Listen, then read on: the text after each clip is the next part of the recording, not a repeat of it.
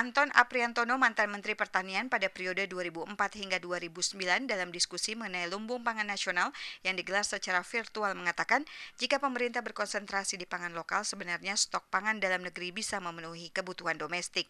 Anton menambahkan persoalan timbul ketika masyarakat Indonesia membutuhkan produk pangan yang tidak dapat dihasilkan di dalam negeri seperti gandum, kedelai, daging sapi, buah-buahan subtropis. Saya mengharapkan saat inilah saat yang paling tepat kembali ke pangan lokal kita masih bisa memanfaatkan lahan yang ada ini untuk ditanami tanaman-tanaman lokal yang bisa menjadi substitusi walaupun mungkin tidak bisa seluruhnya ya pangan-pangan yang sebelumnya kita impor. Untuk itu Anton menekankan pemerintah dan masyarakat tidak perlu khawatir terlalu berlebihan agar terjadinya krisis pangan asal mau kembali fokus ke pangan lokal dan mengurangi sedikit demi sedikit ketergantungan atas produk pangan impor. Pemerintah tengah menyiapkan lumbung pangan baru di Kalimantan Tengah untuk meningkatkan ketahanan pangan Indonesia.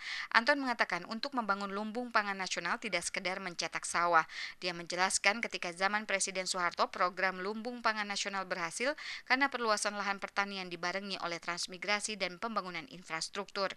Agar program lumbung pangan nasional di era Presiden Joko Widodo berhasil, maka menurut Anton diperlukan intensifikasi sawah-sawah tada hujan yang sudah ada dan pembangunan irigasi untuk kebutuhan air di sawah. Menurut Profesor Dwi Andrea Santoso, pengajar bioteknologi dan keamanan hayati di Institut Pertanian Bogor, untuk produksi padi atau beras ada tiga faktor utama yang menentukan yakni ketersediaan lahan sawah, iklim, dan hama. Peningkatan produksi padi Indonesia dalam 19 tahun terakhir hanya 0,7 persen per tahun, padahal pertumbuhan penduduk tiap tahun 1,3 hingga 1,4 persen.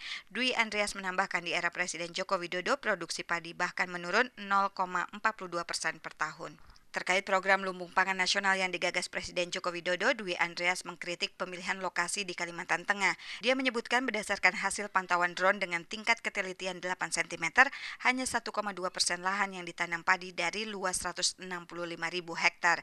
Sebagian besar dari 15 ribu kepala keluarga yang menjadi peserta transmigrasi di sana sudah tidak lagi menggantungkan penghasilannya dari pertanian. Sehingga kalau cita-cita Kementerian Pertanian tahun ini 30 ribu itu bohong besar. Tidak akan pernah tercapai 30 ribu bisa dimanfaatkan di tahun. Dan cita-cita 165 ribu sampai tahun 2024 itu juga tidak akan pernah tercapai.